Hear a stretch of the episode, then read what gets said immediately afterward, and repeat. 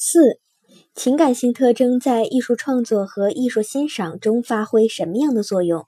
艺术与情感的关系。为什么说艺术需要以情动人？如何理解艺术家创作的情感？1. 艺术创作与情感的关系。感人心者，莫先乎情。古今中外的艺术家们都十分看重情感的作用和地位。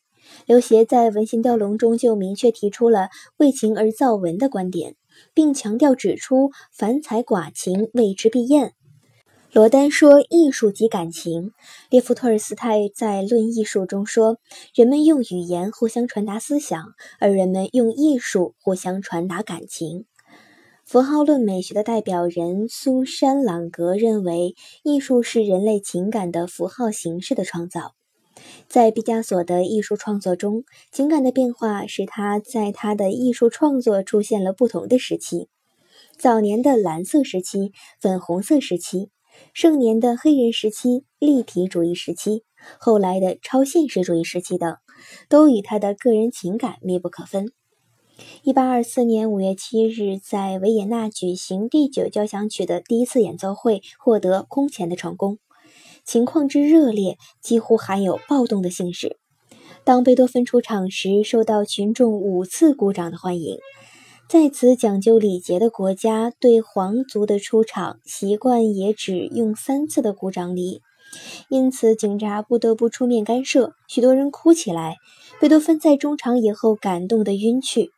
贝多芬曾大声疾呼：“我要扼住命运的喉咙，它不能使我完全屈服。”牺牲，永远把一切人生的愚昧为你的艺术去牺牲。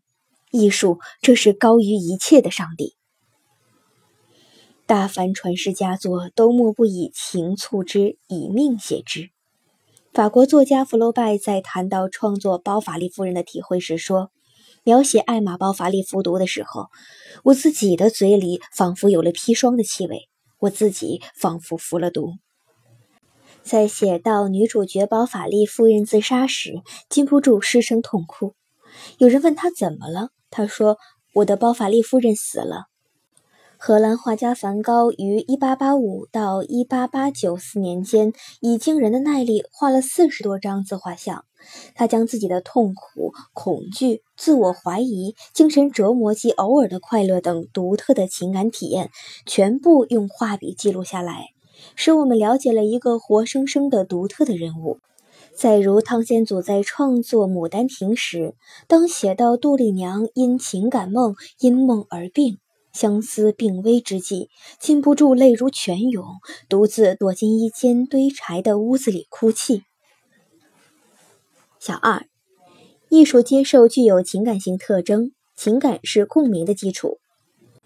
在艺术接受的过程中，情感也是不可或缺的重要因素。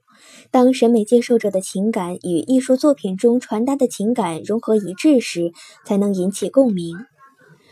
福楼拜在短篇小说《一颗淳朴的心》中，细致地刻画了一个当女仆的乡下姑娘淳朴的心灵，描绘了她平凡而又惨淡的一生，表现了作家对下层劳动者的深切同情。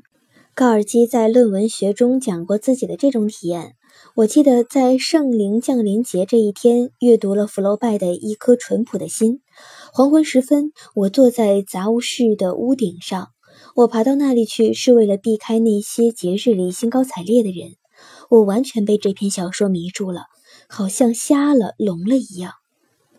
1876年，托尔斯泰听了柴可夫斯基的D大调弦乐四重奏的第2乐章及如歌的行板后，感动地流下了眼泪。托尔斯泰说，在这首乐曲中，我已经接触到忍受苦难人民的灵魂深处。歌德的《少年维特之烦恼》问世后，在18世纪的德国社会各阶层，特别是青年读者中引起了巨大的反响。在以后的流传中，小说更以主人公维特对爱情的执着追求和生活的不幸遭遇，深深地打动了不同国度、不同时代的读者，在他们心中产生强烈的情感共鸣。据说许多青年模仿着自杀行为。白居易的《琵琶行》中刻画了一个沦落天涯的琵琶女的形象，诗人被哀婉的乐曲深深打动，座中泣下谁最多？江州司马青衫湿，产生了强烈的审美情感的共鸣。据说列宾有一次参观庞贝城的《末日》这幅画时，感动得哭泣起来。列宾认为使他尤其感动的是那幅画辉煌的技巧。